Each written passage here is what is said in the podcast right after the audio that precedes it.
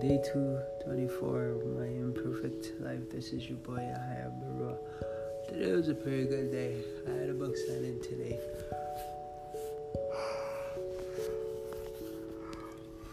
I had a book signing today and uh,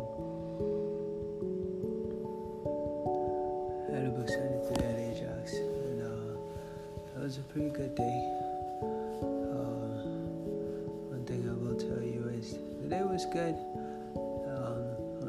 Share with you guys is I met a lady who used to be the former minister of culture uh, for Canada, and um, I asked for a piece of lesson that she learned from her experience in life and career so far, and she said, "Hard work is nothing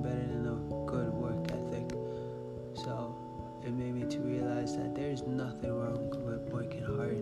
You know, in this day and age, it's so uncool to want to go the to go the long way because everybody's like, how fast can I get it and how quickly can I make money from this?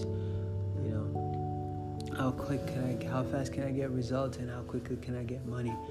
And that's usually seems to be the motto of the day because you see it in the app. Everything it has an app. Everything is quick. Everything is quickly. Everything is quick. You can get your groceries done in 30 minutes. You can get your food delivered to you in two hours at the most. You know, uh, that's long, but you can get your. You, you don't have to cook anything. All you have to do is just order a bunch of pre-made food and bam. You know, nobody wants to do the work anymore. So all of a sudden, work ethic, a good, good work ethic is so much more valuable to this day because in that lies a lot of value, and those who are willing to bring that forth, that value, tend to get rewarded the most. So be among those people that work hard because there's nothing better than a good work ethic.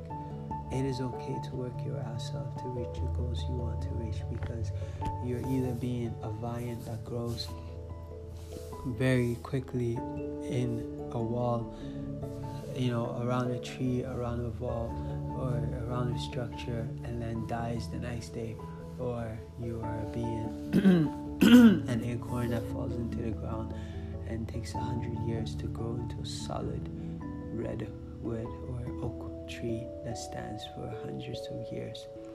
So, are you looking to stand forever, or are you looking to stand for a few days? The choice really is yours. Strugglesofadreamer.com is my website.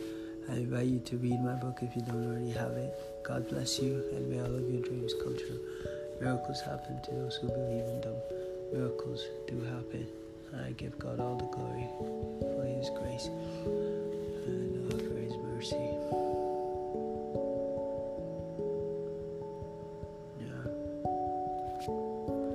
Yeah.